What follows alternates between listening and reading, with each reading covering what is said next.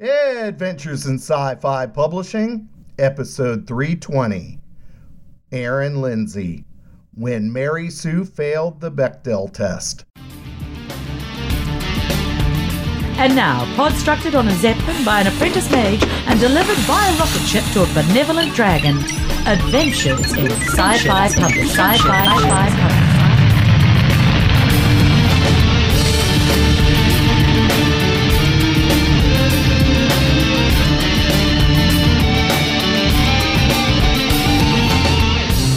Welcome to Adventures in Sci Fi Publishing, your podcast for science fiction and fantasy media. This is Brent Bowen.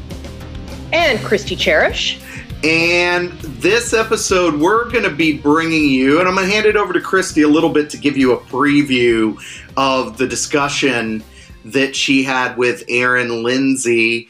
But before we get into that preview, Kristi and I have not chatted. It, it wasn't as long as the last time we neglected one another. I think that was like a full month to six weeks, wasn't it? Yeah. Okay. Yeah, it was like six weeks, which is crazy. But this time, you had the better. Ex- you had the excuse about well, why we did. Why, why we didn't chat. So. Yeah, why we didn't chat. Well, if you want to call it an excuse, I I ended up talking with reason. Yeah, reason. It was a reason. It although, was a valid reason. although I I did figure out how to work out an interview with uh, with Rob uh, for the Grim Tidings podcast. So I met with Rob and Philip to do an interview, and I'm not sure exactly when that's going to be forthcoming. But I had to move the whole studio, my microphone and my mixing board and everything. I had to move that all out of my studio upstairs into my office, and I had to kick the entire family and the pug Foggy. I had to kick him out of the house uh, for me to have that conversation with Rob and Philip for the for the grim tidings. But uh, we we had a little water issue down my my studio's down in the basement. We had a little water issue, and we ended up having to pull the carpet and everything out of and all the equipment and everything out of the studio. So it definitely cost us an episode this month, and it definitely cost you and me having some uh, Skype time. So yeah yeah, that was that was going on. But uh, we're gonna catch up. You sent me the picture of that, and I was just like, "Oh my god! It looks like it looks like a bad winter in Vancouver where the pipes burst." the pipe, yeah, the bare concrete and the green walls, right? yeah, exactly. The green walls were not because of any mildew though or mold. Those that's the actual paint color. Yeah, uh, of yeah. of the basement. Because you'll you'll love this. My uh, although you haven't seen this, I have kind of uh, an Indiana Jones Star Wars themed basement. So the the carpet is like a a beige, and then we have these green walls, and then I have Indiana Jones movie posters, and then still photographs from some of the movies, and uh, movie reels, and a big fat head of Darth Vader in my basement. So that's not in the studio portion of it. So, Very cool. Yeah, that's why it's all nerded out, kind of green, and I can make it look like uh, some sort of archaeologist would feel right at home down here in my basement. So when you have the concrete, don't feel quite as. Uh, I was concerned about the echo, so we pulled all the equipment out of here. But you and I are going to catch up a little bit. We're going to talk about our respective whereabouts uh, since we've not talk to folks in about a month. And yeah, you and I have a upcoming interview too that we're going to do together that we're both geeking over. And then I thought we would talk about, you know, it's the holiday season, and I thought we might talk about some different things we're consuming. Oh yes. So either or even one of the things I did with with Rob was talk about some of the things I've really enjoyed this year. So you know, if somebody wants to make a purchase for you know you or me or one of their other loved ones that they can do so around the holiday season if they believe, and that's the, the sort of thing that they they like to do. Does that sound that sound okay? That sounds great. Okay, well, I'm sure if you're like my so, I asked my son, for instance, on that last point, I asked my son, I'm like, give me your Christmas list and he gives me this Christmas list, and you know this is the time yeah. of, time of the year where the, all the game makers. I know there are things on your list, there are games that you're just jumping at the bit to purchase because my son's list included he had like oh god yes twenty items on his list, and I think nineteen of them were games. So I, I know you I know you have some things you want to consume if you're not already consuming. So uh, we'll do that before we before we do that. Erin Lindsey, what what can we expect out of this conversation? So this was an awesome interview that I got to do with her. I met Erin at uh, New York City Comic Con. She's an author I know because I read I read her Bloodbound series, uh, which is sort of epic epic fantasy, and I, I already liked that. And she happens to live in, um, or she lives in New York part part of the year, and so we, we keep in touch and i noticed she had an article up on tor.com and the article was called um, you know when mary sue failed the bechdel test. And uh, just had to do with it, it discussed you know this whole push that there's been to have more inclusive and more representation of female characters in sff and the question of whether or not we've replaced the you know the sort of stereotypical mary sue with something that's even more restrictive and unattainable. Um, and it, mm. so we had a great conversation about that. Um, and we managed to bring into it, um, of course, we managed to relate it all back to the World Health Organization's um, announcement about bacon. Because it okay. totally relates. Okay. Totally. And, and we've talked about bacon on the show. We have. We actually also talk about what the Bechdel test actually means and how it relates, how you use it, uh, you know, and, and, what the proper use is, because it's getting misused a lot when people are talking about fiction. You know, whether or not something fails the Bechdel test doesn't necessarily mean that it's not a piece of you know valid literature in the feminine or the you know the uh, the feminist market or you know just mm. in SFF in general. We also chatted a bit. I made her talk about um, uh, about pr- her previous sort of career. Um, she used to be uh, she used to work for the UN. And part of her job working for the UN involved going in choppers to like um, areas like the Congo or, you know, uh, basic areas that we would never think of that you wouldn't typically think of going. And, um, you know, uh, that's when she started writing, was sort of in the evenings in these places where there wasn't really anywhere to go out in the night, at night. The article on tor.com and just sort of the timing was really great to have her on the show. No, excellent. Yeah, you're right. Excellent timing. And what, what a fabulous background for you to be able to explore in, in talking with her. There, the other interview you and I or that we're going to be doing forthcoming that we're both looking forward to a little bit different. So we've been working to get more science fiction into the into the show. We've been heavy fantasy for the last uh, the last couple months. So I know you in particular, and I've given you kudos because you've been pulling the yeoman's work of a lot of the interviews. But I'm going to be able to to join you for this one, and I I, I am so looking forward to it is the conversation with uh, with Peter Clines that's that's coming up, and you ended up running into him at you ended up brokering that thing at New York Comic Con too, didn't you? Yeah, at New York City Comic Con, I managed to be on one panel, which is kind of you know epic uh, as as a debut author to get on a panel at New York City Comic Con, and the moderator for the panel was Peter Clines. So he ended up um, he ended up reading all of our stuff before doing the actual panel so that he had a background in what we did and, and sort of knew what we wrote. Um, so that was hugely flattering. But um, I'm I was already a big Peter Clines fan because I read I actually I didn't read, I listened to the audiobooks for the Ex-Heroes. Oh, very cool. Yeah. So so it was kind of cool that you know we had this moderator. I'm like you know, and and it's uh, he was asking us all the questions, and I'm like, actually, if, if, there was a couple of there was a couple of audience questions where I'm like, actually, you should probably ask Peter Clines about his Ex-Heroes because that is um you know that that was sort of out of everybody on the panel that was a standout series. Oh, so you were pointing the audience even though they were asking you. It's like, okay, moderator, you're qualified to speak here, so please speak. You're way you're way more than qualified qualified to speak on this, so please. But I actually had a chance to chat with him afterwards and go for a beer, and then I was like, "You've got to come on the show, uh, or please, please come on the show." So um, he's he's really fun in person. Yeah, no, excellent, and I can't wait to talk to him. So we're going to talk to him largely.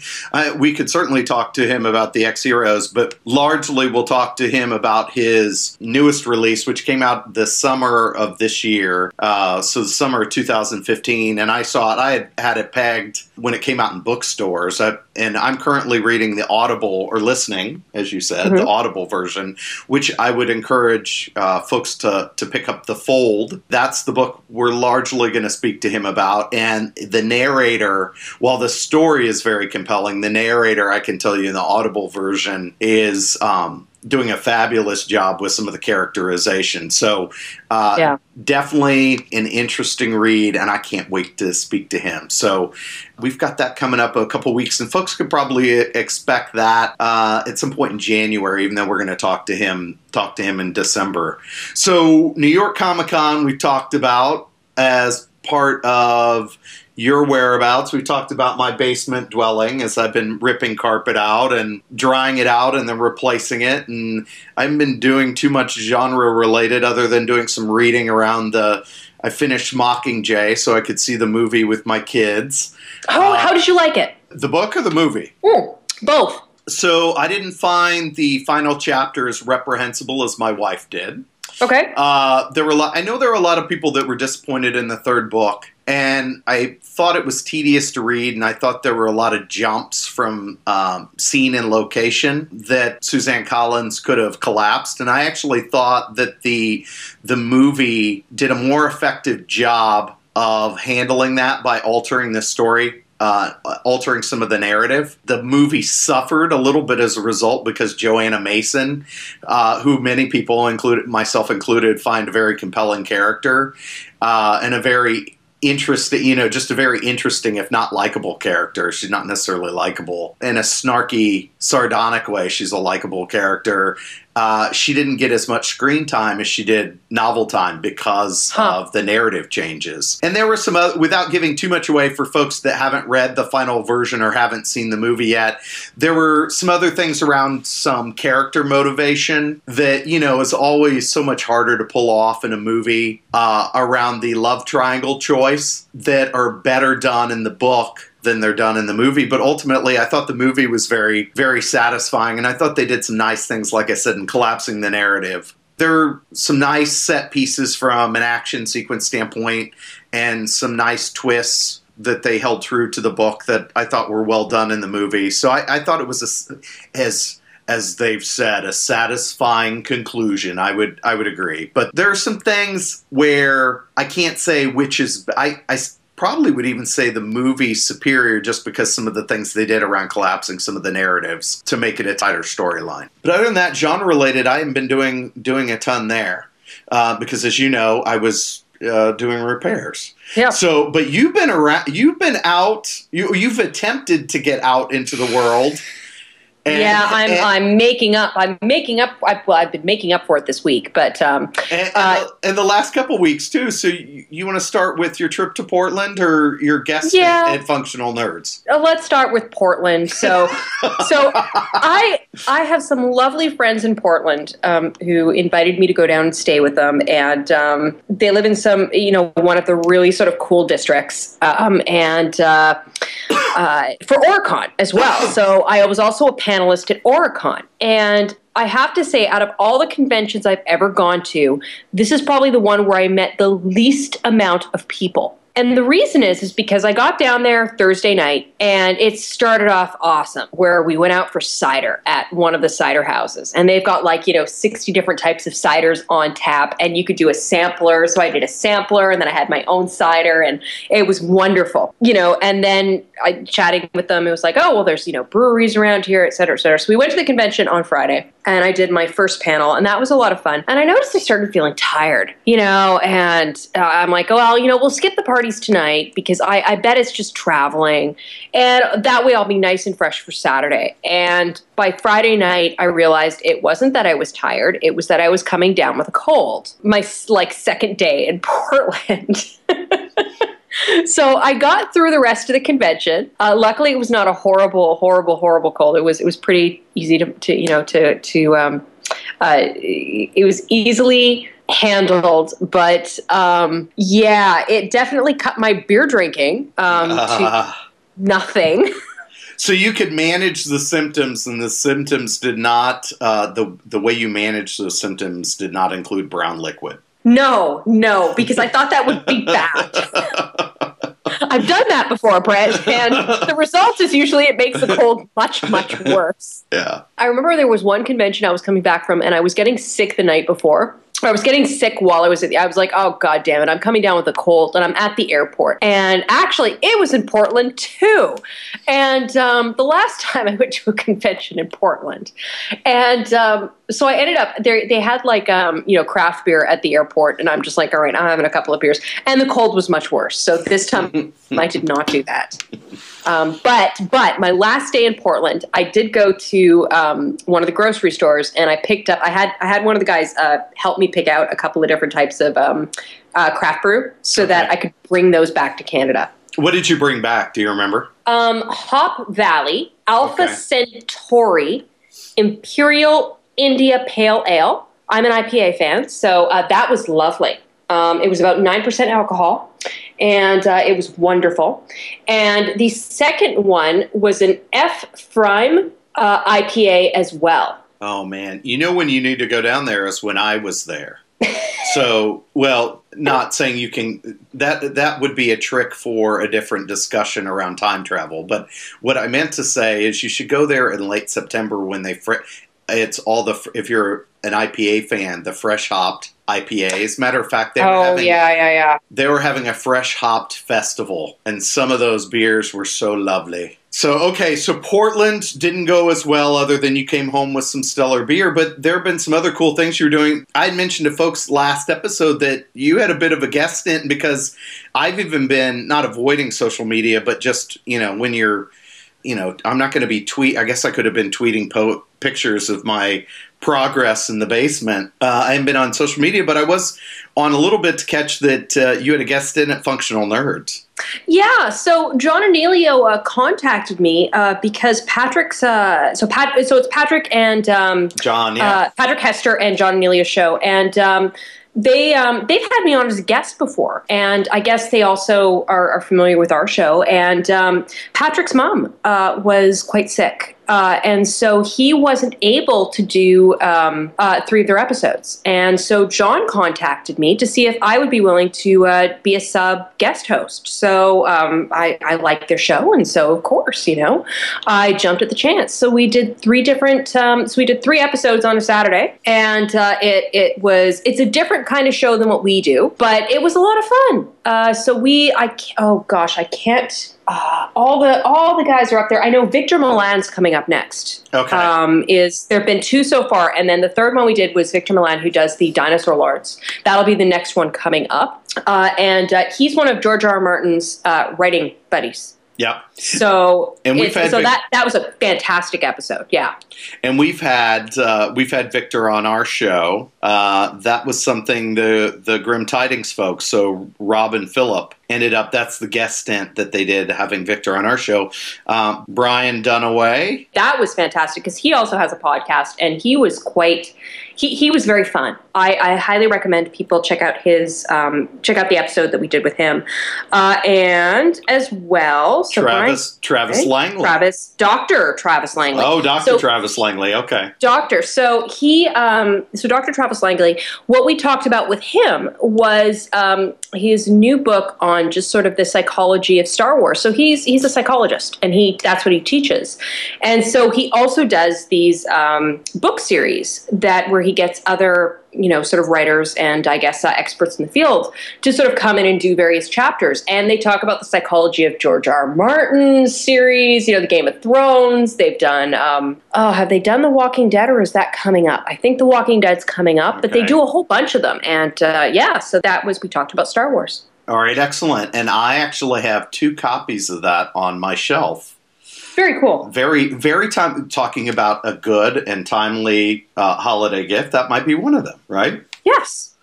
I'm sure you guys talked about beer too, because John, I subscribe to John. John does a nice kind of weekly five things, and Yes. he's always recommending a beer. Uh, so if you're a beer drinker, John is uh, somebody I think shares that same affinity that with with you and me, and so I think we chat on Twitter occasionally about what beer we're drinking. Well, I, I was chatting I because I know you were you were dealing with your um your Basement. repairs, your basement. but um, I, I was actually chatting with John, and uh, we we were sort of talking, you know, because we all like beer.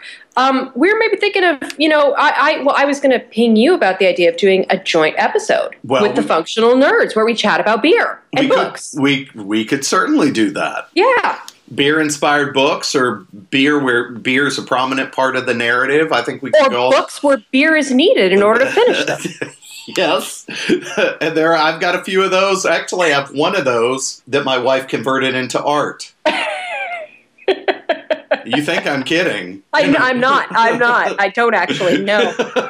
she said she said what book can you donate to this art project and i said here you go it's a lovely piece of book art that i have hanging on my wall so what else anything else you got you've got going on or anything in the the any conventions forthcoming No, God, no. I'm I'm so I'm in deadline. I'm I'm in like deadline central right now. So I um I have a novel that's due. Um, I have a manuscript, um, which is the which are the page proofs for um, for Kincaid Strange, and um, anybody who knows me, and, and and you know this about me now, Brent, but my copy edit sucks. So I'm the last person on the face of the planet you want looking at like the copy edits or the page proofs because the chances of me picking up like a missing and or it or as or is it's it's minuscule. Like it's it's kind of one of those things where it's like maybe I'll pick it up, but I I wouldn't count on it.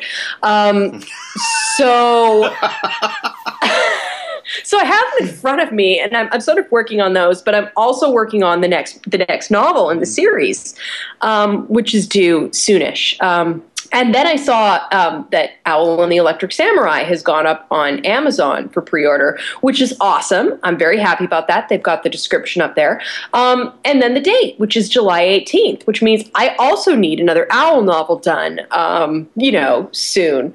So I'm working on all those. oh my goodness It's good. It's good. It's it's it's it's a totally. It looks scary because it's like, oh my god, that's six months away. But that's for the ebook. Yeah Um, okay You know, the physical book is not then till the following fall or January or something like that. So so it's it's totally all doable. You know, with with my writing schedule and my turnaround. But it's you sort of start looking at them and it's like, oh my god, I've got deadlines. Well, you you and I haven't we haven't really talked about uh, Owl from that standpoint. So, do you have the Owl series is obviously going to go beyond committing trilogy. Yes. Okay, Yeah, it's gone to four books now. four books and Four books is on schedule uh, on schedule and hopefully more. Okay, all right. So I didn't, and I didn't know if that's what you had as part of the agreement with the publisher, the contract, or if if, if it's one of those. No, that was a second. That was a second contract. second contract. Uh, so okay. originally it was two books, and then they wanted two more, which I'm more than happy to write because it's fun.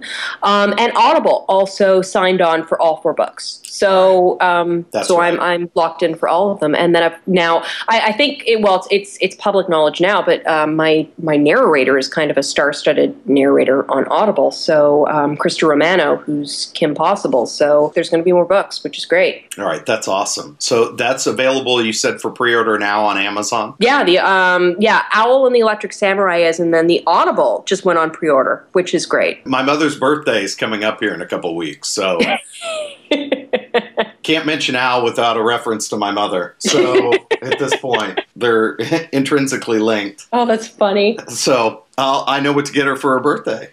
Well, speaking of things we're we're consuming, if you if you were to buy eh, buy somebody for, uh, something for their birthday, what are you enjoying right now? You're gonna laugh at me. There's the trailer for uh, the new uh, Captain America movie. Oh, the Civil War. The Civil War looks Movie. so good. You you're just watching that in a perpetual loop. What are you doing? no, no, not in a perpetual loop. Just you know, five or six times, and and so I'm actually so one of the things I'm actually thinking of doing is going back and watching the other movies, but I think they're off Oh. Netflix in Canada, so that would be one. Um, I you know some of the Marvel stuff. Actually, do you know what I'd love to do is go back and read some of the comics. So Marvel Yeah. Unlimited Mhm. would be an awesome gift for anybody. Um, do you know what Marvel Unlimited Oh is? yeah, I do. It's their Yeah. it's their uh, their digital subscription model where you basically have access to, if not all, most most of their catalog. It's their e-publishing platform, and I've tried. I've trialed it. Growing up, I was a huge Marvel fan, particularly around the X Men books, Captain America in particular. I actually, matter of fact, if I had seen you in Spokane, I had packed it anyway, but you weren't there, so I didn't wear it. I don't think I have my Captain Canada T-shirt. Oh, that's Uh, funny. oh yeah, a friend of mine, my friend of mine loves really odd, bizarre T-shirts, and so I uh, adore my Captain America T-shirt so much, and I wear it at conventions generally. It's an easy way to spot me, although me and 300 other people, right? Uh, so he, he got me the Captain Canada T-shirt because there aren't many people that are wearing that around. Um, but I have like the the death of Captain America and a lot of the Civil War books. So going back and and reading some of that narrative, although what the cinematic universe has done is they've combined some of these unrelated narratives, you know, Yeah. through the Avengers, what have you, and they they figured out a way to cobble them together because the Civil War narrative is supposed to go uh, together with some of the Avengers narrative. Yeah. obviously, if if folks have watched the trailer, so. Yeah, Yeah. but yeah, I know what it is. That was my long-winded way of saying, "Heck yeah, I know what it is." Yeah, yeah. So that, but I, you know, if people are looking for gifts, that's one. If they have like Avengers or, you know, Marvel fans, that's definitely one to consider. I would double down on that. Uh, from if we're going to talk about Marvel and like things we're consuming, and you you were talking about catching up on Netflix too, Yeah. is that if you have a friend and they have a streaming service and they're not they're not subscribing to Netflix, uh, help them out. Yeah. I think Netflix actually does sell gift cards or get the, them a subscription to Netflix because uh, as I was going through email too too much the other night, I had no idea, and with all the issues I've been dealing with, I had no idea that Netflix had released uh, Jessica Jones. Jessica Jones. Oh Yeah. my god. Is it phenomenal? I've watched two the first two episodes and it took me knowing that I've got to earn I have mouths to feed and I have to earn a livelihood to make sure that I can continue to feed said mouths that I did not binge watch that whole series. I almost pulled the my spouse is going to kill me, uh, but I don't care and I'm going to watch this whole thing without her the other night. Do yourself, your friend a favor, uh, or a family member a favor, and get them a Netflix account because they're also going to do a Luke Cage show too. Yeah. Yeah, it's well, Luke Cage is in Jessica Jones, Jones, right now. So you know, um, but but here's the thing about Netflix. I'm going to double down on this one, and that's that they don't care about advertisers, and this is really critical when it comes to making Marvel movies right now. and that there or Marvel, you know, TV series, and that if you look at Daredevil and you look at Jessica Jones compared to everything else that is being, you know, released on your traditional networks where they do care about advertisers and what the advertisers think of the show and what kind of messages could be sent out, um, you know, if their products are advertising the shows. Netflix has so much more freedom. Mm-hmm. Like you look at Daredevil and you look at Jessica Jones and they've got so much more artistic freedom Mm-hmm. that it makes them it, it makes them better shows. They're able to do more. Are they grittier? Are they a little darker? Sure, but Marvel's been doing that for years. Like it's more reflective of the comics, I think. Yeah. You know, I, I was wondering if Daredevil was maybe a one off and not a chance. Yeah. Nah, Jessica Jessica's just as good. Well, I, there are a number of advantages, and you've hit on uh, hit on several. I think you know, like you said, they begin, they can be truer to the source material, you know, without having to worry about the commercial viability. Not only that, can they be truer to the source material from the standpoint of the, the content, but also the again the making sure that the story gets represented truer to the source material in the overall narrative Yeah. S- similar to Game of Thrones or something where you actually you don't have to compress everything. Civil War was a mini series of multiple comic books, and so it'll be interesting to go back to the you know while I'm excited for the movie, it'll be interesting to see how they weave that into the overall cinematic universe Yeah. and what shortcuts they take um, Yep. because they're not there's no way they're going to be able to capture it all in movies but in a 12 to 14 episode season they can certainly make sure they cover a lot of that ground or more more of that ground certainly than they would be able to do so in a movie so oh yeah you and i you or i are locked in then on some of the same things what Yeah. what what else what else do, are you uh, consuming Faith Hunters, Jane Yellowrock series. It's an urban fantasy. First off, she is a shape shifting Cherokee vampire hunter. And the series starts off where she is hired by the vampires of New Orleans to do the hunting for them. And she's got a couple of favorite, you know, shapes that she takes or animal animal forms she takes. And I don't want to spoil it by telling you what they are. So, um, you know, it's urban fantasy, and that's that's where I write. So that's one of the areas I read. But one of the things I love about Faith is that she does. Um, there are stereotypes in the series, and she breaks a lot of the stereotypes. You're getting a different kind of urban fantasy story. Some people don't like it. I love it. Um, and she's a New York Times bestseller, so a lot of people are liking it. All right, excellent. The other thing that I'm gearing up for, I don't know if you're gearing up for it, but I'm certainly gearing up for it, is Star Wars The Force Awakens. Oh, yeah. And so I'm reading um, Wendig's Aftermath. How do you like it? I'm not that far into it. I'm kind of where I am with The Fold. I'm about 25% of the way into it. Any book I read, generally, I'm in 100 pages before I make any sort of real judgment. So I'm cautiously optimistic. You know, I've read a lot of the negative reviews, and I think some of that's around expectations of uh, character treatment. I've heard some things around uh, kind of the jumping narrative. But at this point, I'm, I'm trying to brush all that aside and just trying to put it with the rest of the canon and figuring out you know, essentially how it'll bridge kind of the rest of the can bridge the rest of the canon. So, and, and, again, I put it aside because I picked back up Mockingjay, but that's what I that's what I'm into now. And hopefully, after Force Awakens, I can read the book about uh, Star Wars, the psychology of Star Wars too, that you had yeah. mentioned from Dr. Langley, because I actually had that on this the top. Of, I put that on because it's so timely. I put that on the uh, the top of my to be read pile, and I was like, okay, this is such a curiosity. I, I have to I have to check it out. And there's one more Star Wars thing that's come out very very timely, which is Battlefront. Yeah, the game. The game. the game. So I, I, think during not right now, but I think over the Christmas season, um, Steve and I will have to uh, we'll have to be trying that one. Yeah, that's on my son's list of games. I, I made him prioritize um, prioritizing games. his game his game list because my my pockets are not deep enough, nor is the rest of the family to uh, be able to purchase all the games that uh, that he wants. Because I know just off the top of my head, he's got uh, Assassin's Creed, the newest yeah. one of that, and he's got Battlefront, and then he wants a season pass for Black Ops, and then oh my gosh, there's a is there another one called Fallout Four? Yeah, we're playing that right now. Okay, he he wants that one. He wants a Mario Maker game. Those are oh my gosh, those are just the ones I can read off on top of my head. I has he played Fallout Three or has he played Fallout New Vegas? I know. I can tell you. Well, he might. We don't own it. He he might have played it, but we don't own it so one one tip I can give you on the game front, and uh, this is something that that we found, and it's not actually. Um, it, it, I am chatting with other adventures and sci-fi publishing people um, about an upcoming review about um, Fallout 4.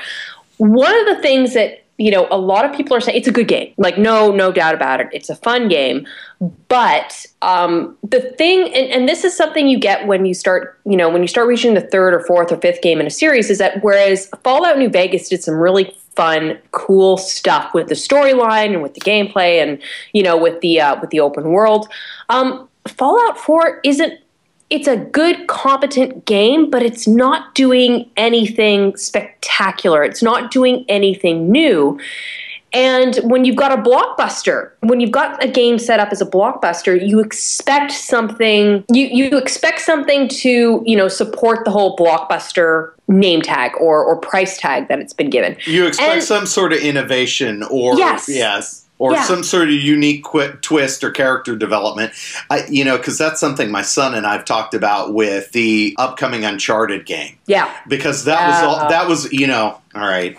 Uh, he the the Uncharted oh i forget what it's called but it's essentially it's a bundle pack of all the prior games in the ps4 yeah. the ps4 with the beta of the new uncharted game and i'm like are you freaking kidding me you want me to shell out what just so you can get a beta because you have all the other games. you other have games all the other games so Yep. you better fa- I, that's where we had a lesson in prioritization. You better factor that into your prioritization because you may not be getting another game as a result of you have to have the same games you already have. But we were talking about that whole notion of a series and what his concerns were and what he was excited about with the series. And he's you know he for a 13 year old he's been following all the news. He's been so excited for this game he's been following the news and he said i'm kind of scared because Yeah. he's, he's he said i'm kind of scared that it's not going to meet the expectation and he said i think the only way they're going to be able to meet the expectation is he thinks you know the character i love so much sully is going to have to die like Yeah. something momentous is going to have to happen in that game for it to warrant kind of that blockbuster notion right even with star wars we're going to have a, Yeah. I mean, a, a major character death has been the rumor anyway right Yeah, or or at least there's going to be, you know, it's it's not even necessarily a character death. Like that's sort of the storyline version of it, but you know, it's it's just that there's another thing that comes into play with these blockbusters, and that's that it becomes too big. It's kind of like that whole concept of too big to fail, where all of a sudden, you know, they had this, you know, obscure science fiction fantasy game, um, you know, or you know, in the case of the Uncharted game, it's like an action adventure game that became, you know, a, a blockbuster, and people wanted the second one, and then the third one, and then it's like, well, damn, um, we need to come up with the the, the next one, and Yeah. When the hell did this start making so much money? And my God, now we need all of marketing, all of sales, and the VPs involved. Whereas before it was just a group of people making a game yeah um, or you know some side group of you know um, designers and writers putting together a game and the problems that you see when that happens is that you've got too many cooks in the kitchen and all of a sudden everybody's involved and marketing's involved and they you know oh well you can't have this happen because that doesn't test well with this particular group of people and we can't have this because it doesn't test well when we try and sell it and so you end up with a good game but it ends up being competent because you've taken all you've ended up shearing all the edges off of it Yeah, too many cooks. Your Yeah. your proverbial too many cooks in the kitchen yeah ends up spoiling the dish, yeah right? So, yeah. and I think that's yeah, that's definitely a concern when you have these. Um, well, you had that with the last Avengers movie, You did and, absolutely. that, and that's why Josh Whedon was like, "I'm out." And and why I ended up purchasing the the Blu-ray edition because I some of the deleted scenes make up. You're sitting there going, "Why is Thor dipping himself in the water? This makes Yeah. no sense to me Yeah. whatsoever." And then you're like, "Oh wait, wait, wait! If you've read the comic books, you know what the heck's going on." But it's like that was so long ago. That was 20 years, 25 years ago when I read. yeah. So yeah, no, that that makes sense. Any any other things you're consuming or that you would recommend? I'm really, really enjoying, and, and I've had them on the show before, but I, I've been reading the third book in Patrick Weekes series, um, Ah. The Rogues of the Republic, and it's kind of like uh, uh, if you missed the episode uh, with with them, it's kind of if Terry Pratchett met video games with some, you know, a lot of humor and and it's if Terry Pratchett were maybe to do a, a Bioware game like a, a Dragon Age game, you might get something like this. Um, and I love it. I it's it's uh, my favorite character is the unicorn. And if you've ever read um, Peter S. Beagle's the um, the Last Unicorn, it's the Lady Amalthea, but just gone so so so wrong. Uh, and it makes for a fantastic story. So I've been reading the third one. Very cool. I actually, I, I think I have to say because you Americans have very funny rules when it comes to books and things. They actually, I, I bought the first two in the series because I liked them, and then I was given a copy of the third one, and apparently I have to say that for various regulations and things like that. That I was given the third copy for free. Yeah, yeah, we do. We have all those weird uh, FTC regulations. That's that it. You have That's- to pay it. Yeah, yes. that you have to pay attention. Yeah. Pay attention to. Well, the thing I will recommend as the last recommendation, there was a documentary that the whole family and I enjoyed that is uh, real world, but also somewhat genre related. And it had to do with, and, and folks that are on social media re- might recall, a couple years ago, San Francisco turned, the city of San Francisco worked with the Make a Wish Foundation to turn a portion of the city into Gotham City. and Oh, cool. yeah, so that for uh, for a child, and there's this great documentary that the whole family that we watched over Thanksgiving, the U.S. Thanksgiving holiday, called "Bat Kid Begins: The Wish Heard Around the World," and it ju- the documentary just came out this year, and it tells the story about this uh, six year old boy who has leukemia, and he was eligible for uh, a wish through the Make a Wish Foundation, and they asked him what uh, he could do as part of his wish, and he said, "I want to be Batman." and so they had to figure out how to make that work, and they worked with the city of San Francisco, and the thing blew out of control in so many wonderful ways to the point where the city of San Francisco probably received more attention through its acts for this child and they basically created a, uh, a narrative for this child to run through and he had he was bat kid and and they ended up lining up a, a batman uh, that he kind of followed through this narrative through the city and saved the day as part of his wish. But the city of san francisco ultimately said they saw more benefit, I think, from a marketing standpoint uh, around the you know the, around the city than they would for from any convention. And it's just a wonderful and touching story and an inspiring story around hopes and dreams and not losing that inspiration that kind of drives any one of us. So and, and it's something the whole I know my whole family, my, my kids when we look to watch it, my 13 year old son can be rather, he's reached, you know, teenage years. He can be rather jaded, but uh, it engaged all of us and was really kind of a fabulous um, real life story that I think is, is worth, if not a purchase, definitely a rental. A great story and a lot of fun. And for anybody that's following social media too, there's, there's a, there's a subtext of, um, you know, just social media and how things can, uh, beli- I'm not going to use the word viral, but, uh, just just grow and blow completely out of proportion like i said in so many wonderful ways. Very cool. Be my last recommendation so i think we've hit on the the major discussion items for we need to stop doing this monthly we've got to get back to kind of a weekly or bi-weekly Yeah, I know, I know, I know. well don't I, it's me it's me And that and that and that way we could talk about beer we can't what beers we're drinking. That's right. I I am drinking. I can tell you, drinking Founder's Porter right now. As the the months get colder, my beer gets darker. So the one I'm drinking right now is called Blitzen. And it is from uh, Steamworks, and it's their seasonal triple Belgian beer.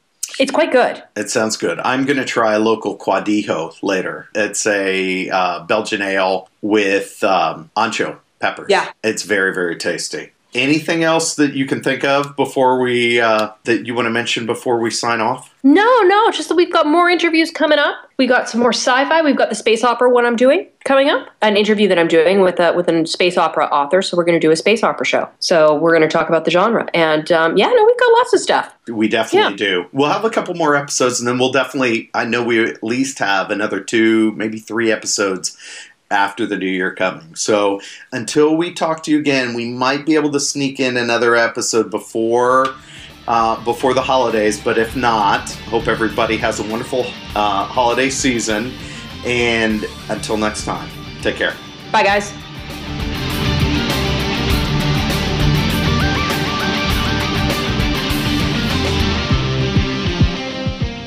Adventures in Sci-Fi Publishing. This is Kristi Charish. I'm flying solo again.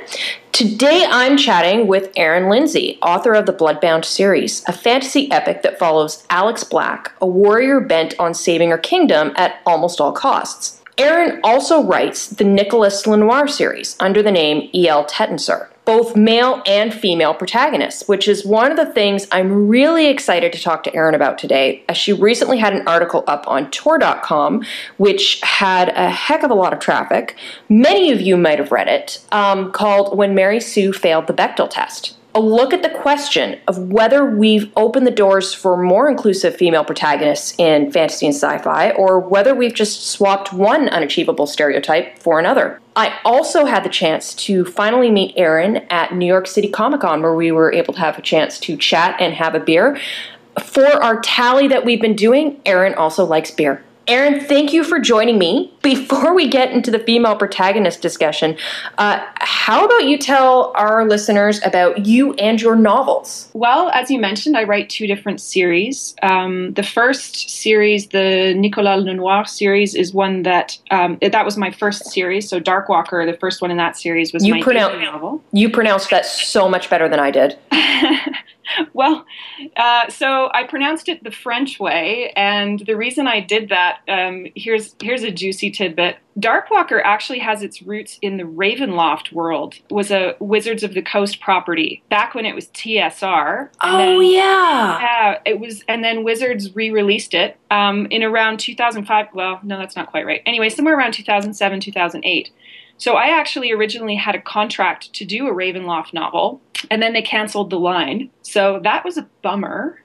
But what it did lead to was me pulling out the two main characters from my Ravenloft idea um, and, and pulling them, putting them into Darkwalker. And Ravenloft, one of the features of it is that a person from the real world, who it's a kind of a portal thing, Mhm. ends up in another space. So Nicolas Lenoir, whom anyone who's read the book will be totally unsurprised to learn, was originally French. So that's where that came from. But anyway, yeah, I think the most important thing to know about me is that um, for the past 10 years, I've been an aid worker and political analyst. So I've been all over the world. And so most of my books have been written from extremely exotic locations, sometimes under very exotic circumstances. I remember when you told me that, I was kind of shocked because you, you did some work with the UN, correct? Yeah, uh, some, yeah, I was 11 years with the UN. Wow. Wow. Now, Old to say that. part I know, I know. Um, I, I get the same thing every time I talk about science and stuff. What I, I like, I know with um, I know with your your job and stuff. There's obviously some. W- well, with your previous job, there's obviously some um, confidential stuff. What can you tell us about? I'm fascinated that you worked with the UN. Yeah, I mean, it probably sounds sexier than it is. Um, it, had its sexy moments, but like most jobs, it was highly email dominated uh, in in the in the main. But um, but Darkwalker, for example, was written largely in the Central African Republic. Um, I was get your get your Google Maps out, people. We're about to go deep. It was northwestern Central African Republic in a town called Bossangoa, and yeah, so that's where I wrote a lot of that book. Uh, Bloodbound. Bloodbound, which was never actually intended to be a novel, really honestly. It was a writing exercise to begin with. That was written in South Sudan. I found myself in South Sudan, as you do. Hopped up on bourbon and painkillers, which is a whole other story. Hopping around in peacekeeping helicopters by day and cranking out this story by night, which, as I said, was just something to keep me busy because, you know, the nightlife in Juba leaves something to be desired. There's, it's not the safest place to go, uh, to go wandering around. So a lot of, a lot of my writing was done because I was in places where you literally kind of couldn't go out Yeah. in a social capacity. You'd be sort of on, uh, you know, inside your, inside your guest house or whatever, and going out was, if you could do it, was really a production.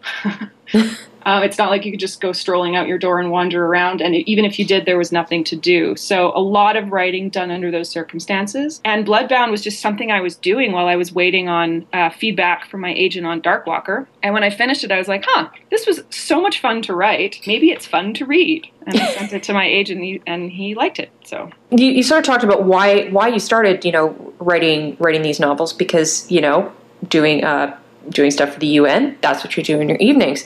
Um, what catalyzed you from that point to sort of go, okay, I'm gonna find an agent. I'm gonna try and get this published. Yeah, you know, I think I mean I've always I've always been a writer ever since I was a kid. Um, in fact, I recently had the hilarious experience of I was um, visiting my mom and she dragged out what she referred to as a time capsule, but was in fact a box of junk. Basically stuff that she'd been saving for my whole life, including like arts and crafts and stuff. And I found a bunch of stories I'd written in there as a kid, which was a delight, especially because most of them were illustrated Yeah. Very carefully illustrated. Um, anyway, so I had forgotten actually how much writing I'd done as a kid, but it was always a, a hobby thing until we moved to Geneva. Um, and this was back in like 2002 or whatever. And well, I'll be totally blunt. I couldn't find a job. I was sure I'd be able to find a job in Geneva. I spoke French. I had a you know graduate degree in international relations. This will be easy. Mhm. I could not find a job in Geneva. So I started writing as a full time thing, and I think I started taking it seriously because I needed to take something seriously. Mm-hmm. I needed to get up in the morning, produce something, and have a goal in mind.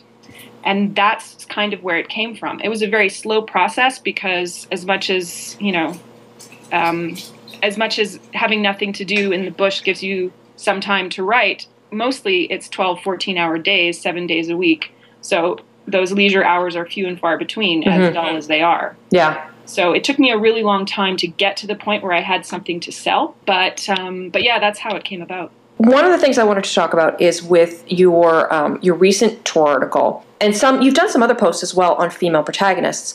What was the inspiration for that to put together that article? Yeah, it's an interesting question, and I know you warned me you were going to ask this question, and I started thinking about it. And the funny thing is, I'm not totally sure, but I think I think it went something like this. I was not the sort of person as a reader who ever read reviews.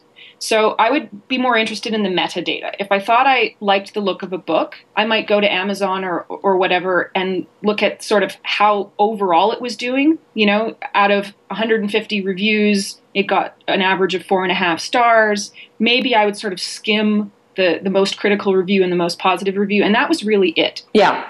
Um, and I and I didn't follow any blogs. And of course, that changed when I became a writer. Um, especially when my first novel came out, I made. We were talking about this offline earlier. The very rookie mistake I was actually going to say that. Yeah. the very rookie mistake of reading all the reviews as they came out.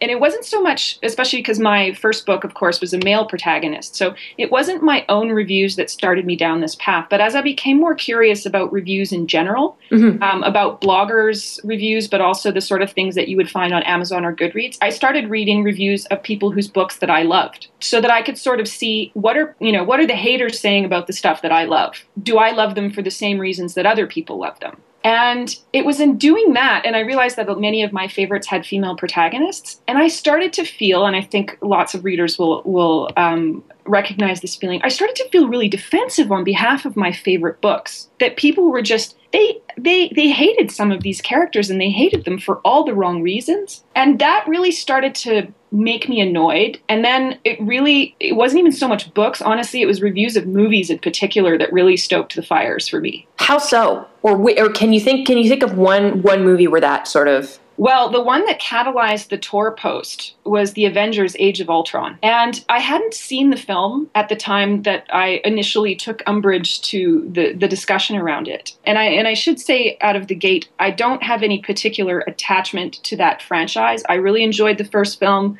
Didn't much care for the second film, and and there were definitely some issues with the second film from the perspective of particularly a very tone deaf joke about prima nocta and so forth. So I'm not defending it as a, as a work of art or as a film, but I thought a lot of the criticisms of the Black Widow character in particular were really wrong headed. And what bothered me most about it is that it was really people who thought or appeared to think that they were making a feminist critique of the Black Widow character that I thought were actually in some ways making very anti-feminist critiques of the Black Widow character. And that really, I was like, you know what? I'm beginning, that reminds me of so many of these reviews that I read. And I, I felt like I started to sense this pattern. And it's it's interesting. I'm, I'm looking at your article now. For for our listeners, I'm actually going to post this up. Um, I'm going to post uh, a link to the Tor.com article uh, that um, that Erin wrote. But I, I'm sort of looking at it here, and I, I there's there's one sort of quote that I thought summed up the um, you know sort of that that idea. And I think a lot of writers who are uh, female or male who are writing female protagonists are feeling this. You know, in some, when crafting a winning female protagonist, balance is key. Like, say, walking a tightrope over a bed of pikes, writhing with asps. Yeah, a little Indiana Jones in there for you. I liked that. Yes, it was very nice. but but it's gotten to but I, I you know that that was something that um and, we sort of chatted about this topic at you know um uh, in New York City Comic Con as well but um you know that idea of it's there's so much pressure now to produce a uh, produce a female protagonist that hits all of these feminist type notes. For example, the Bechdel test, or um, you know, the idea of in a plot structure, and, and these are things you you bring up too in the article, like um, that are all brought up in the article. You know, the idea as well of um, uh, whether or not the prota- female protagonist is rescued, whether or not she's the chosen one. You know, and it's gotten to the point where it's almost you know, I wonder, and I, I sort of hinted at this at the beginning of our beginning of the, the podcast, but are we getting to a point where we've taken one stereotype of the female who gets you know rescued and is you know secondary to the the male protagonist with just something almost as damaging and something almost as narrow? Yeah, I mean, I think, and that's kind of the point that I make in the article is I think, in a, to a large extent, we we've come full circle, um, and it's not, we're not holding up the traditionalist ideal of what a woman should be, but we're still holding up uh, an, an, ideal of somebody's about what a woman should be, and that's not empowerment. Mm-hmm. It's that's not equality. That's still, you know, holding up society's expectations, albeit different expectations, about what a woman should be, and demanding that every female protagonist mirror this and mirror it perfectly. And that's really for me. That's not the way to promote diversity. That's the, that's the way to promote a different type of stereotype, but it's still a stereotype. And so, really, kind of, you know, reflecting on that. And it's not that to come back to Black Widow, uh, I think it's a good example just because I think it's quite familiar to people. Mm-hmm. It's not that I'm suggesting there are no valid reasons for criticizing that character. Um, I myself am not a huge fan of Black Widow simply because there's not enough meat on the bones. Mm-hmm. I, there isn't enough to that character to really get your hooks into and, and, and be excited about, in my opinion. Um, and that and that's a valid criticism of it. And interestingly, and again, this is where these perverse incentives that I mentioned in the, the article come into play. I strongly suspect that the backstory that was put into the Avengers, that second film, was in part to flesh out that character because unlike a lot of the other Avengers, she hasn't had her own standalone film. Mm-hmm. She hasn't had her chance to tell us her story. And it feels to me like Joss Whedon was conscious of that and wanted to give her a story. But because he didn't tell the story that people thought they wanted or were promised or were expecting, they kind of shat all over it. And to me, it's like, well, what kind of message does that send? It almost, it's like it's more trouble than it's worth. You're not going to get it right, so why try? And and it's kind of, you know, it's kind of like, and I, I feel this. We, we've sort of chatted because um, because we both write characters who who have come come under criticism in some cases, and it's funny because you know I I've read um, I I love your I, I've read your books. Yeah, that's the point. If they're female, and anyone's read the book, they're going to come under criticism. Guaranteed. Yeah. yeah.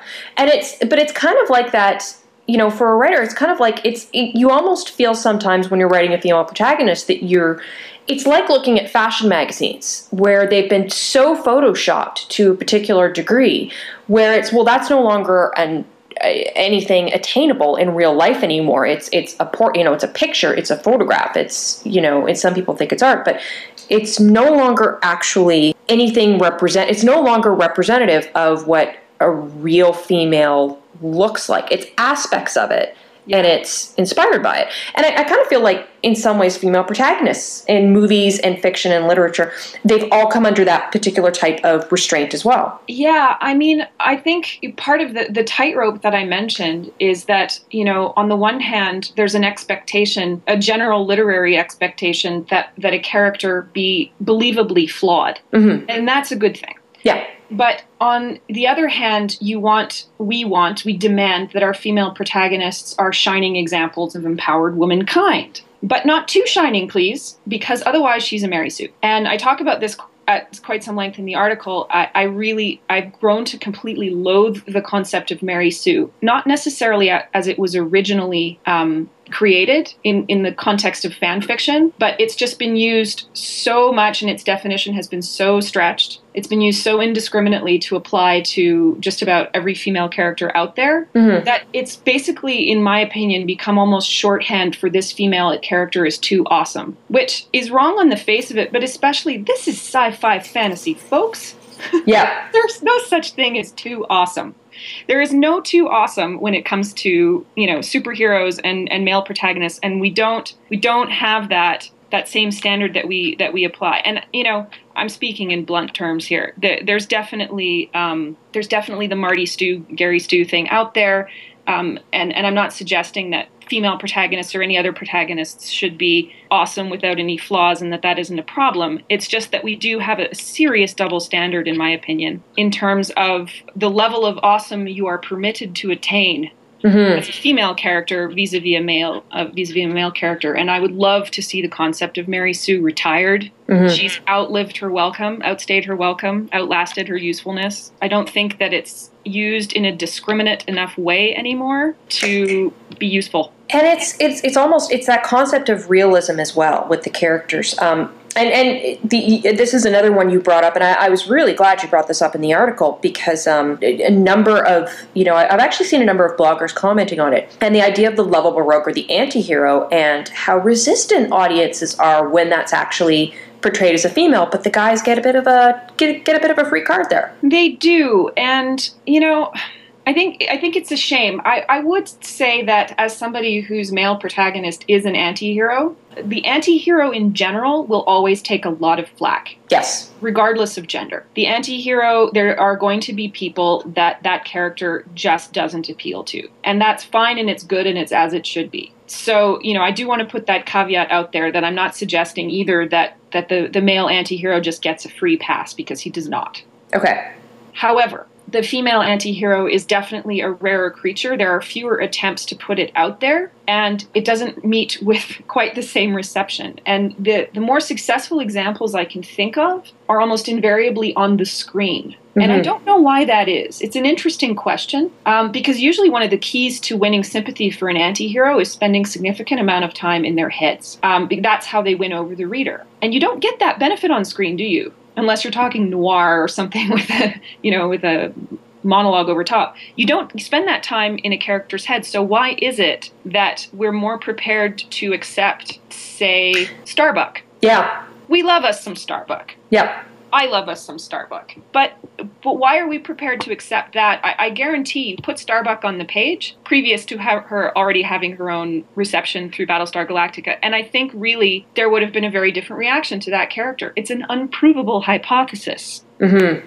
I know you like the science, Kristi. It's I do. an unprovable hypothesis, but it is nevertheless my hypothesis. I and it's it's funny. So I I was thinking about this this um uh, I, I, was sort of thinking about characters and such as well, and, and, sort of antiheroes that have really female antiheroes that have gone up, that have done well, or female protagonists that have done well in in sci-fi fantasy. And one of them I, I keep thinking of is um, Ripley in Aliens, who's uh-huh. not really an antihero. I don't think she's an antihero. She's badass.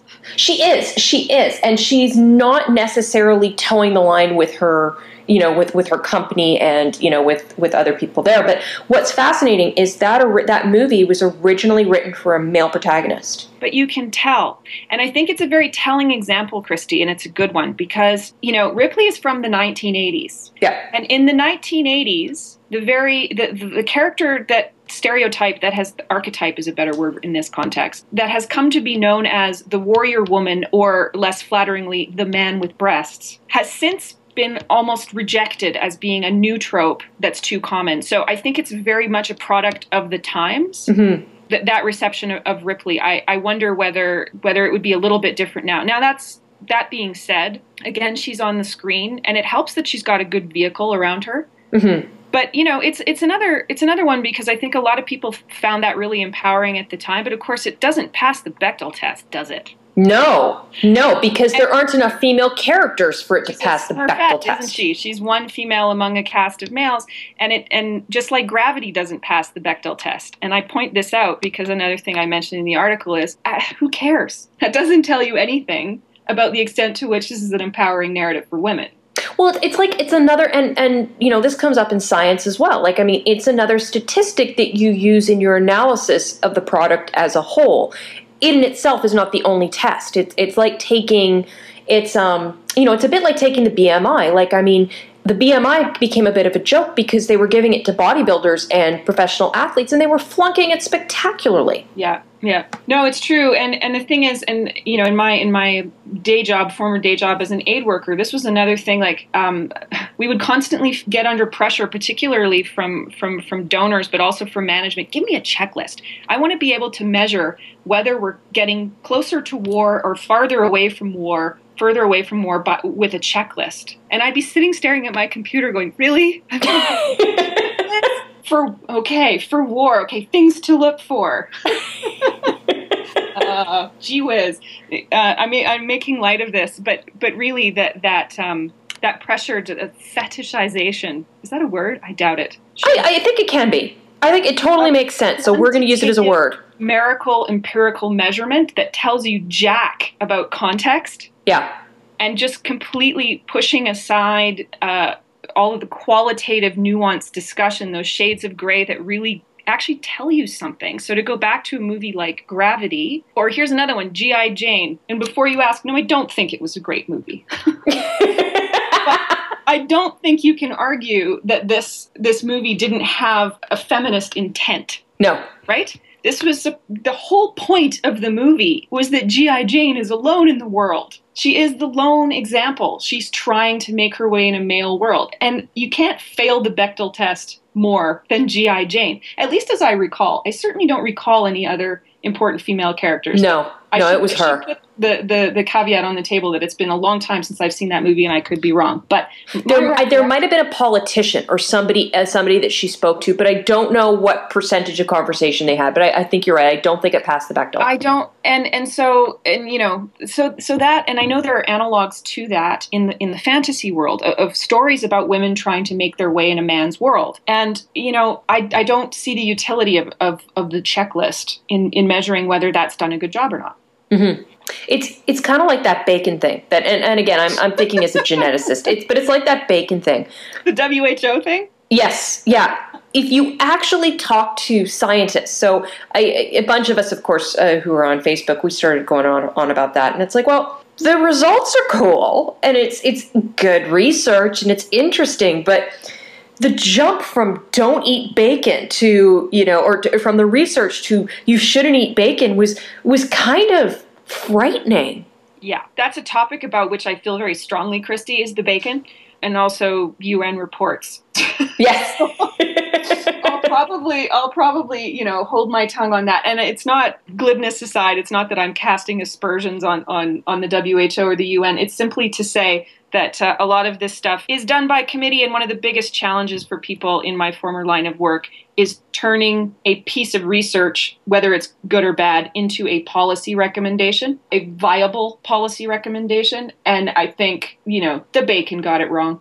And it's it's funny too because you know and and you you can see everybody's trying to do a good job. And it's one of the and I, I think you know we're talking about the checklist. I think this applies absolutely to the whole female protagonist and when people are trying to Thank you for bringing it back to the subject because it totally does apply though. It We're gonna it, go on a 20 minute rant about bacon and science, which, while interesting, it does relate though because it's the same kind of argument. And the the the only point I was going to make was that you know the scientists the people who made the policy are obviously not the scientists. Because the scientists would have say yeah there's a link you know um, maybe just have it a couple times a week. Uh, but of course the policymakers have to fit it and they're not scientists. So it's you could see everybody doing their job and i think we see the same kind of thought process go through with female protagonists yeah, yeah, it's it's true.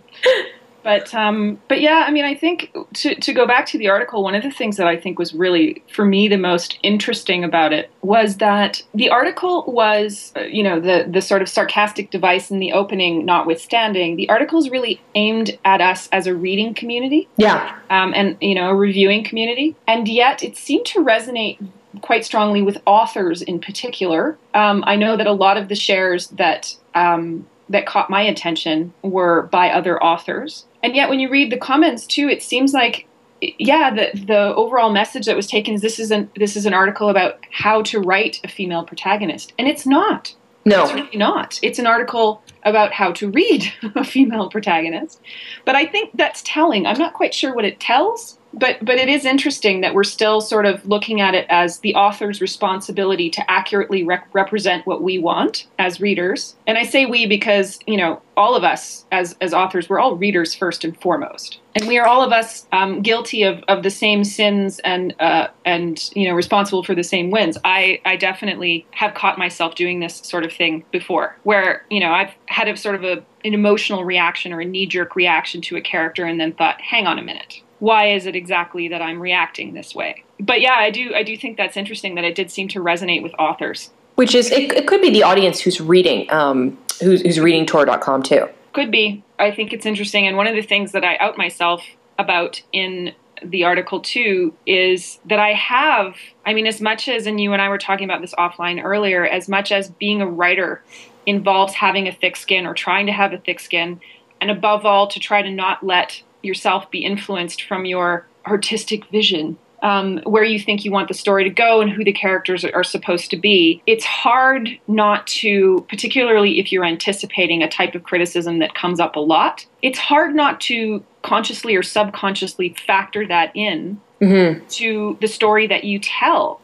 And I've done it. I've dropped an entire plot line before because I just didn't want to deal with it. I saw the writing on the wall of, of how people would react or how I anticipated people would react and how some of the earliest reads of the manuscript, how some of the feedback that came back from people who had read early versions of the manuscript, who were women, and saying, Yeah, I don't like this. And I was like, Yeah, you know what? I knew you wouldn't like it. I knew you wouldn't like it, and it wasn't important enough to the story. I'm being obtuse. There was there was originally a plot line in, in one of the Bloodbound books where Alex gets pregnant. Ah, okay. And that got the axe. And it basically got the axe because the discussion that I had back and forth with one of the early readers, I could sort of sense that this was going to be the same discussion with readers in general. She did her job in terms of like putting up the red flag, this is going to come up. Yeah. And as much as it annoyed me in the sense that it annoyed me that this was going to be the conversation, uh, it wasn't that her feedback annoyed me. It just it annoyed me that I could envisage this conversation coming up and my and not having the ability to explain my reasoning. That I just decided it was more trouble than it was worth. It's not going to hugely be detrimental to this book if I take it out, and which, by the way, maybe means that it should have come out anyway Yeah. It's not even that. It's not whether I took it out or didn't. It's that I took it out for the wrong reasons, which is I just didn't want to have the conversation of, you know, of course she has to get pregnant because she's a woman. Yeah, and she's Not married, she- and yeah, no, it's Not it's why the plot point is in there. And some women do, in fact, want to get pregnant. I just, the conversation just felt like more trouble than it was worth. Yeah. So I took it out. And, Yeah. you know, I don't regret the decision, but I regret that I had to make the decision. And the reasons around why you made the decision versus making it for the plot necessarily during the editorial process or Yeah. yeah. You know, and it's it's it's kind of that it's that self-censorship thing Yeah. which terrifies me. And we all do it, whether we admit it or not. I think. I think a lot of us do these things subconsciously. Yes. I think subconsciously, it's hard to to differentiate between this plot line doesn't feel right because it, it's not improving the book, or this plot line doesn't feel right because I'm kind of afraid of the rabbit hole it might take my book down. You know, I wonder if these discussions were happening 10, 15, 20 years ago for authors when they were publishing their books or they were getting the second book ready or the third book ready. I wonder if that kind of, of feedback and censorship is almost an invention of social media. I don't know. I, I would doubt it. I suspect these conversations were being had, albeit in a different way. They weren't necessarily around certainly the broader aspects of diversity the way they are today, and they they weren't necessarily around gender. But thanks for bringing that up because I think um, I think it's a really good point, and and one of the ones that I thankfully remembered to make in the article, but don't always remember to make when I'm talking about it. Broadly, it's a really good thing we're having this conversation. I think it's awesome that people have their gender lens on when they're reading or, or or watching a movie. Um, because I don't think that was the case for, for the mainstream at any rate up until very recently, and it's still, frankly, something that's building momentum. And so I think overall that's a positive thing. And the phenomenon that I'm that I'm talking about um, in in the article is really just an unfortunate offshoot of that. And and I also wanted to say like I'm really proud of us in the sci-fi fantasy community for pushing the conversation as far as we have Mm-hmm. um, around gender issues and around diversity in general because we, we sure have a long way to go but as somebody who spent like over a decade working on social justice a big part of which was gender equality uh, it's so i'm not coming into this with a low bar or low expectations No, yeah. high bar in terms of, of what I want the discussion to look like. Um, and I really think that the sci fi fantasy community is doing a great job of interrogating itself Mm-hmm. these issues. And I think that's fantastic. Um, and so I just wanted, you know, just to say this is an area that needs a little bit more pushing because most of the conversation right now and, and that interrogation is happening on the author side of the equation. But as I argue in the piece, storytelling, and I think this is my biggest learning moving from being a reader into being an author,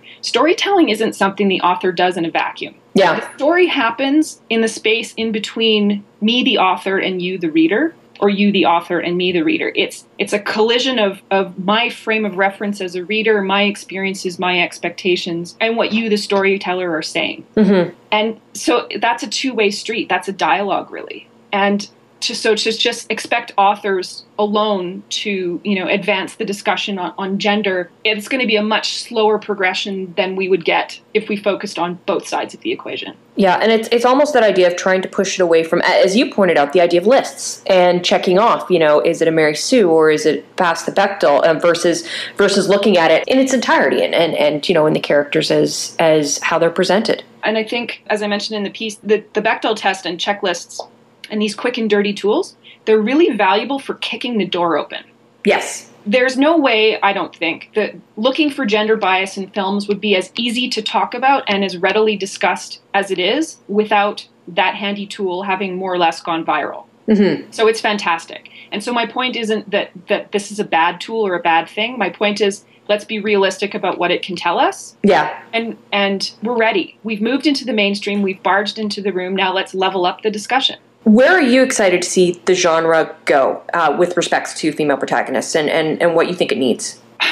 That's a heavy question. I mean, I'm excited to see where it's going. I think that there's there's just a tremendous amount of diversity that is out there and I think it's moving in the right direction. I think you still tend to see a lot of stereotypes. They're newer different stereotypes, but there's still a lot out there and I think some of the books that have come out in the last few years have really pushed beyond that and they've come out with some just incredibly fleshed out, nuanced female protagonists, flawed female protagonists who are doing different kinds of th- things and different kinds of conceptions of what it means to be strong Mm-hmm.